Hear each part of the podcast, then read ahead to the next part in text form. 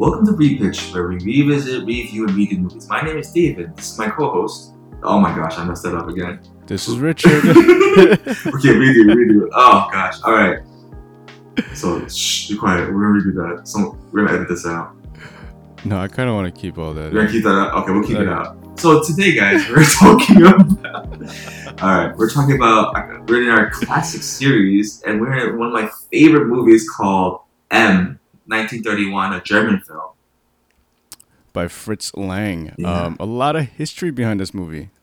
Uh, right off the bat, you. Oh wait, no, you already said you, this is one of your favorites. Mhm. Um, for me, I loved it. Great old movie. It's great. Uh, just true, genuine, authentic filmmaking. That's Oh, yeah. you know, this is what it is. Um, and it's like in the era. It's a lot of history behind this movie. I, I realized. Uh, being made in 1931, right before World War II, right after World War One, and during The, Depression era. the, the Nazis are rising in power as Right, this movie is being made. Exactly, and we'll get into that actually um, as we talk about the movie a little bit more. But what are, as one of your favorite movies, um, what about this movie it do you like and enjoy so much? I saw this movie first when I was in college. I took this uh, German classic German film class as an elective because a the idea of watching a movie for class sounds amazing. That's every kid's dream. Like when they brought in that TV because there's no Right. teacher. That's like the dream. So I'm like, what? I could watch movies for a grade. Right. Yes, and there were pretty girls there too. So like, you know, it was a one for one. Works out. Yeah, works out for exactly. But like in that class, we watched a bunch of like random German films, and they're like very indie, like a bunch of white kids going to a park in the beach, and it's like Mhm. it's boring. No, like it's classic because it's old, but like M, I'm like I watched it, I'm like on my edge of my seat the whole time. I'm like, it's so well done. Like if Mhm. this movie was made shot to shot today, it would do so well. I, I definitely agree with that. And um, sorry, you can. Are you still? No, no, no. What are you Oh. trying to say? So I mean, I was just gonna add on to that, like the whole thriller aspect of this movie, but everything is how you would say um, implied. You don't see any death really, or like you know, like you don't see the guy killing anybody. Um, you don't see the explicit actions of a murderer. It's everything's just kind of implied. So like it, it's a good movie in the sense of like you're not seeing any violence, but you understand what's going on. You feel the si- situation. You're like in that environment with those characters. It, it's so good. Yeah, like it doesn't need to hold your hand saying that oh this is the bad guy and he did this bad things, but like Right. you he the the director like carefully and intricately shows you like this is what's happening. This is because I mean just the background of this is um so there's this child murderer in the city and we see how that fear is crippling the city and a bunch of criminals join together to like call like to find this murderer and it's just it's it's like a modern day crime drama and it's so Right. good And it's it's interesting. And the movies that we picked uh, these past few weeks were um, pretty depressing David depressing, depressing, and somewhat random, but they tie in kind of well to to the same themes of like how government works. hmm Um, you know, with Ikiru we talked about last week. You guys should go give that episode a listen. for sure for sure Um, that one had to deal with a lot of while it was about like somebody's at the end of life, finding purpose, all that, but it's also a statement about how slow bureaucracy can be and how like um, back and forth it is. hmm Um, and it kind of goes into M, where like you're seeing two sides with the same goal, but they're using such different methods to be able to get to that end game, that end goal for them. And it was just kind of interesting to see those parallels and also the contrasts of that those two groups working and like coming together at the end of it. It's such a good movie. Another thing, like I, another thing that's so great about this movie is that, like, you would automatically think, oh, the main, the bad guy is a child killer. He's in the wrong. But there's a scene in this movie like he, he's in front of the criminals and they're doing this like court like this get this Kangaroo court. kangaroo court basically like hey you have a chance to defend yourself or we're gonna murder you right here and the killer like he's this complex character. You see throughout the film like he's not this all evil looking con- like kind of like the actor. Right. peter lorre before this he was only doing, he was doing comedies. And you see him like trying to like hold back from killing someone. And you just see the like the fight. And you see like he doesn't want to do it but he needs to do it. He finds so much pleasure and you see that like he can't, he literally can't help it. Right. And such amazing acting from Peter Lorre on he this one. does Like such a great job such a good job from beginning to end. I think that last monologue where he's like you said in front of that kangaroo court, the way he's just able to break down, and you're feeling empathy somewhat yeah you feel empathy empathy for a child murderer. Yeah, to a certain extent. crazy. And like it, it tackles questions that we are still asking today, like what do we do with mental health or what do we like is um is the death penalty okay? Like should we murder should we kill one person for the sake of the community? Is that the Mhm. right thing to do? Right. And it, it also ties into the aspect of it's always kind of I've always kind of found it funny when, you know, criminals they have their own sense of justice and law, you know, like they have their own code that they go by and like one of the most taboo things even for criminals is harming a child Hmm. like that's like there's i always kind of found that interesting that they they draw a line like these guys will do anything to do to be able to live survive and like do whatever they want but then they They have their own code. yeah like they have a line and you know that's always just been kind of interesting to me it's such a good movie. Like even in the end, like he doesn't tell you that oh this man should die, but like it ends with him being him being arrested by the police. He's in front of a judge, and it ends with that quote from that mother saying that we need to watch over our children, and it ends in black. And you're saying David before about the ending.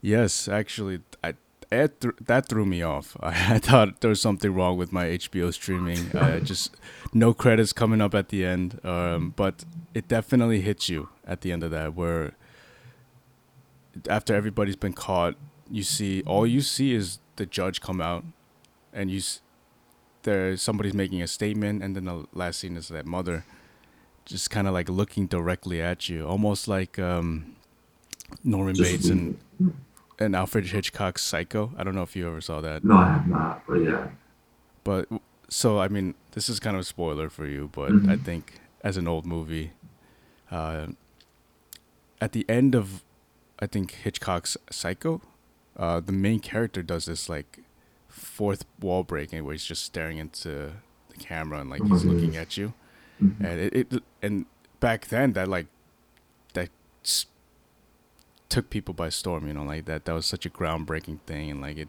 hit people and like it you see that same feel from this happening with the the mother you know trying to give out a warning to all the parents during that time.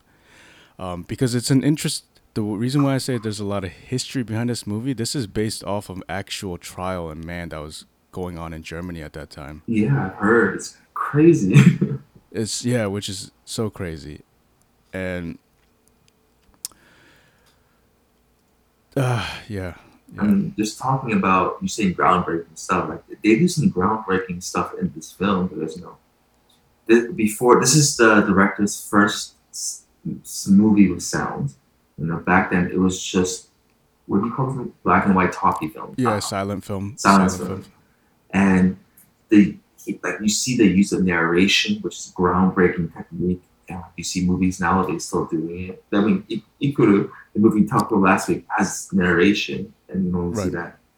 In this movie, there's a tracking shot, and I don't know how they did it. Which one? Which scene? in this movie, uh, I think they were in the beggars community. It's all in one take, and like back then, the cameras were huge, so I don't know how they did that. Oh, They're going Okay. all the way around. It's insane. And just like other things about this, it's just such a good movie. I love this movie. Top ten No, for sure. is so it's very well shot, and um, the fact that it was in like like you said in that moment of um, that buffer between silent and non-silent movies, where Mhm. sound was just coming in, like you could see it in this movie. There's a lot of silent portions, Yeah. and I it threw that threw me off as well. Like I thought there was something wrong with my sound, but then you realize that like that everything is intended like this even the silence in there like when the silence comes in it adds to the thriller aspect of the movie and i think it's so good and so well thought out by So the director you don't even see the killer's face until like 40 minutes in. You just Yeah. see everyone, you see the community just tearing each other apart, accusing each other out of fear, like accusing friends and like just people in the middle of the street. It's so, I like this would happen today. Like, are we willing to give up like common courtesy and just respect because of fear? Are we willing to give up our rights because of fear?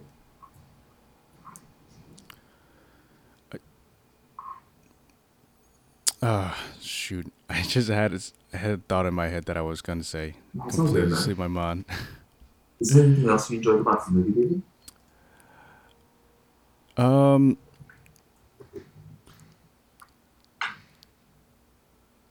i really really the storytelling aspect is I, I just can't help but go back to that um, just everything about it the way that this movie was storyboarded and kind of planned out um, the way that everything is just kind of smoothly goes through every um, smoothly tells a story Mm-hmm. It's so good. Was there anything about this movie that you did not like? I think this is just me um, being a modern age movie viewer, but definitely those tidbits. I don't know. I, I, I can't really say that I didn't like it, but I, because those portions where it threw me off, like the ending credits not being ending credits, or like those portions of no sound just kind of throwing me off. Like I wish there was a little bit something to fill in that void, but I I hundred percent see why it's there, and like it does add to the movie. Um, but if it were in modern times, I feel like that silence would be utilized differently. Oh, for sure. But even with the restrictions that they had, they just chefs mm, chef's kiss. They do such a great oh, job. absolutely, absolutely. 1931, like you got, we got to remember that. Yeah, it just oh man, it's such a good film. I, I keep saying that, but I really genuinely love No, it this is. film. I mean, some interesting facts about Peter Lorre. He was um, he was a psychology. He studied psychology in college, I believe, or something like that, before he went into acting. And you could see it. He's able to draw out a lot of that like psychological aspect of Mhm. like the killer mindset, things like that. Um, and now kind of dipping into the 1930s era of this movie. Uh, as you know, this was right before the verge of World War II. I think this is when the Nazi regime was starting to come up. Mhm.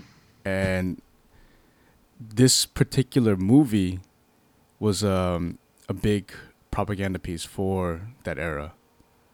And one of the reasons being is uh,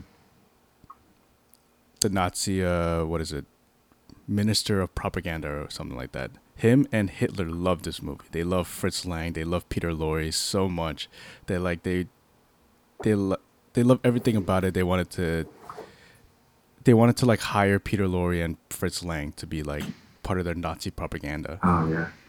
Um, but problem with that was that um, both Peter Lorre and Fritz Lang were not, you know, of complete Aryan No. background. Yeah, Peter Lorre was Jewish and Fritz Lang Right, was yeah. half Jewish. right. So both of them were kind of like, oh, this is kind of red flags. I don't think we should be here. We can't be here. Um, and actually, that later down the road, uh, Peter Lorre was given warning before Germany made the full flip to a Nazi regime. hmm Uh, Peter Lorre was warned by the propaganda minister to leave the country. oh, really? Wow. Yeah, and but he didn't leave. But the thing is that he didn't exactly leave. The breaking point wasn't that him being told that he should leave. It was that a lot of the Nazi propaganda that was going around for like the Holocaust and like how to catch a Jew, the Mhm. posters that would that were shown was this image of Peter Lorre. You know the scene where he's like looking back at his shoulder at the end Yeah, yeah, yeah. and his like eyes are all bug-eyed Mhm. and like wide like They use that picture. they use that picture it's like oh this is what a jew looks like and oh like like gosh. That's what they use as their like propaganda piece. And so like once he saw that he was like this is this is not right. Like i can't be here. So he ended up leaving. He ended up hopping around to like england france. And i think once he ended up in england that's when his life was like kind of back back together. He was able to connect with alfred hitchcock and star in his movie um, without even knowing any english. Wow, that's crazy. that is crazy. Like he was able to trick Hitchcock into thinking that he knew English. That's. You have more story? You have more about that? That's hilarious. I don't know the full details on that, but like it, he had he like had to use a lot of like. I think they were saying that like he understood what Hitchcock was going after, Mhm. like he got that aspect, and he was kind of just able to like psychologically, just assume. uh, not not like. Not, I don't want to say manipulate either, but like Uh-huh. psychologically kind of like draw Hitchcock into thinking that he can perform the way that he needs to. that is hilarious. Um, but yes, and also, so that's Peter Lorre's side, and then Fritz Lang's side was also like highly regarded. He wanted to be used for propaganda, but of course, Fritz Lang was also like, "Nah, I'm okay." and uh, I'm not sure what what he ended up doing afterwards and being drawn out, but I'm sure he ended up leaving the country as well. he went to, I believe, he went to France. Then he settled in America, where he Oh, okay. he directed a couple of um, films in American, in American, in English, in English. But he didn't do so well there because, as a director, he was known to be kind of abusive to his actors and crew. Mm.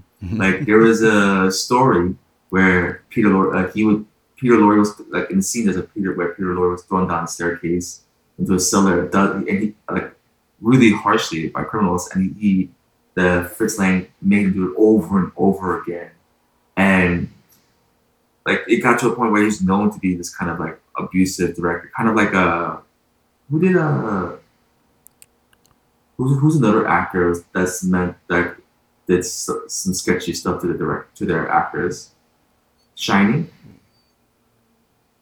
The sh- oh, Kubrick. Kubrick, he was also known to be kind of you know not the kindest to his actors, Uh, like very demanding. very demanding, and he didn't do so well in America, or he didn't feel like they would fire him or they wouldn't hire him as much. And it was not until like years later, when you know after you know, the fall of the Nazi regime, you know he came back and he was able to make films again that he loved. Oh, that is that is interesting. Um, speaking of Fritz Lang, this was his first sound film, and he, he's he calls this movie one of his favorite films that he's ever made. hmm And the a big part of this movie is the the murderer whistling, and like Yes. Peter Lorre couldn't whistle, so the director actually had to whistle for him, and it was perfect with this off key, and it gave this such a terrifying tone to it. Yes. it's, so good. And just like with the previous movie that we talked about, and just all the previous movies that we've been talking about, I- we definitely see the impact that this movie has in contemporary or like modern movies that we watch. Mhm. Um, are were there anything that you noticed that you've kind of caught on that where where you see uh, in modern movies that they paid tribute to this particular movie? I don't know about modern movies, but it definitely gives a tone of like mo- modern crime procedural shows like NCIS or CSI or like Bones stuff like that. Really gives you like, oh, here's the bad guy. He did something wrong. here's the cops, this is the clues, and you're supposed to like have this neat bow, and it really feels like this is like the blueprint for that. Yeah, no, I definitely agree. Like the fact that again, like it's you're not seeing any real murder happen, you're not seeing any killing happen. It's all through the suspense aspect of it and like you said, the procedures of like trying to catch somebody. hmm Um yeah, it's not it's not a movie about self-defense, it's about just a movie about street justice. Yeah. I love it how it doesn't end with like this is the right, this is the wrong answer. Like it leaves up to the audience to decide. Right, yeah. Do you want to hear my what do you call it? How I would repeat this today. Yes, please. So I would change the races of the characters, make it to modern times. Mhm. So the director, I'm thinking Jordan Peele, Oh, so you're gonna go in that direction with Like, this. uh, kind of like a comedy horror sort of way, but like Okay. like his like a very similar Get Out kind of feel. Okay. And I would have um Sterling K Brown as the as Peter Lorre's character. He's in um This Is Us. Uh, what, what else is he in? Black Panther. He's in a bunch of films, and he's re- he's a really good actor. Like I, I agree. I think he needs to be in more things. Oh, for sure. He somehow is able to do like compelling, soft spoken, loving, and maniac at the same time, like terrifying person. Mhm. Which is, I think, would be great. I mean, granted, I don't know how many actors would want to act as this child murderer, but That is true. but I think he would kill it. I mean, literally, literally, no pun intended. no pun intended. That was completely by accident.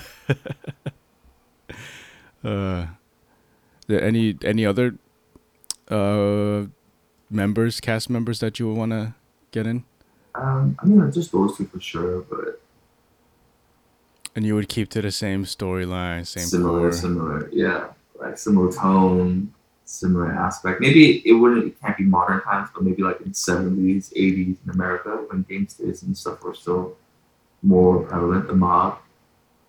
hmm I thought uh, one thing I actually actually wanted to comment on how like I, I brought this up before we started recording, but the John Wick Oh yes, yes. compare or not comparisons, but like the inspiration. hmm Uh, I from watching John Wick, I've always noticed that it had some underlying inspiration from like classic movies, like in John Wick two or three, the, the one of the Continental hotels they they call Casablanca, Oh yeah. and like that whole aspect of it. And I notice watching this now, this movie where the criminals are all using the beggars as like a system of like networking and like information. Like I couldn't help but think of the Bowery Oh in sure. John Wick and like um, Laurence Fishburne's character and that whole aspect of it. And even when like the criminals were in that office building and like sneaking around, there was that one scene where like that guy was standing on top of like a like a closet dresser or something, and he's like in, he's supposed to be in the shadow, and this security guard walks by and then like he jumps over him and like catches him Oh. and like he like takes him out. It's like I was like, wow, like it's kind of like John Wick feel to it, even though this is not supposed to be that. It's this movie is so good. Anything? Any other? Any other ones that you felt like? Um, no, I, I mean all the other stuff like I see parallels to this kind of being like Scarlet Letter, um, you know, like uh, like when he gets the M on his jacket and Oh, yeah, like, being sure. marked, all Mhm. that. Um, but yeah, no, that again, I think we've been saying it this whole time. It's such a good movie, well made, well written, and the story's just uh, well told. I highly recommend you guys watching it. It's only an hour and a half, which is mind-boggling. I do want to check out Metropolis. I, Oh yeah, another one of his films that he's done. yes, that came out earlier. Was that a silent movie? Yeah, it's all silent. That's interesting. It's, it's such a uh-huh. that, that movie has such an interesting premise of two different social classes clashing and trying to find our solution to to live together. Yes, crazy because all these movies still Are resonate relevant. today. Yeah. So, um, what are we um, planning on doing next week, David? Well, so I think with this week we draw an end to our classic movie series. Um, trying to catch up on movies that we haven't seen in the classic movie list. Next week we're gonna go in a similar route, but we're Richard and I are gonna draw up our own favorite lists, and we want to show each other movies that we haven't seen e- on each other's lists. Yeah, the other person hasn't seen. Yeah. Yeah. Super excited for that. Uh, I mean, do you have any uh, movies on your mind? I know you mentioned some before, but just to give the listeners a little taste of what uh, we're going for. I might. I think I'm gonna make you watch um Cary Grant's His Girl Friday Mm-hmm. and maybe a Korean movie. A Korean movie. Okay. yeah, Interesting. it's probably not a good one though. It probably aged terribly, but I remember as a kid it impacted me really deeply. Okay. All right. I'm ready for that. Uh, I think I'm gonna I'm gonna show you a lot of mafia movies. Oh, you do love your mafia gangster films. I do something about those stories about those underlying criminals, and you still feel for them somehow, even though they're bad people. Oh yeah. So um, should we wrap up for this episode? I believe so. So, you guys know where to find us as always uh, Instagram, YouTube, uh, Facebook, drp.repitch. You guys can also shoot us an email at drpitchit at gmail.com. Uh, shoot us an email about what you like, any movie suggestions you have that we should be talking about or repitching. Um, and as always, before we go out, uh, big shout out to our friend Joe Yu for helping clean up the audio and giving us the music that we use. Um, you can find him on SoundCloud. His information is below uh, in the descriptions. Uh, Mr. Pandamix, um, spelled out Panda Mics. Give them a listen. It's great. Follow us, rate us, um, be rate us, but please do share us. Stay tuned. We upload episodes every Wednesday. And a quote from this movie, the first line, just you wait, it won't be long. The man in black will soon be here with his clearest blade so true. He'll make mincemeat out of you. So dark. So dark. Way to close out the episode. Alright, we'll see you guys later. Thank you guys.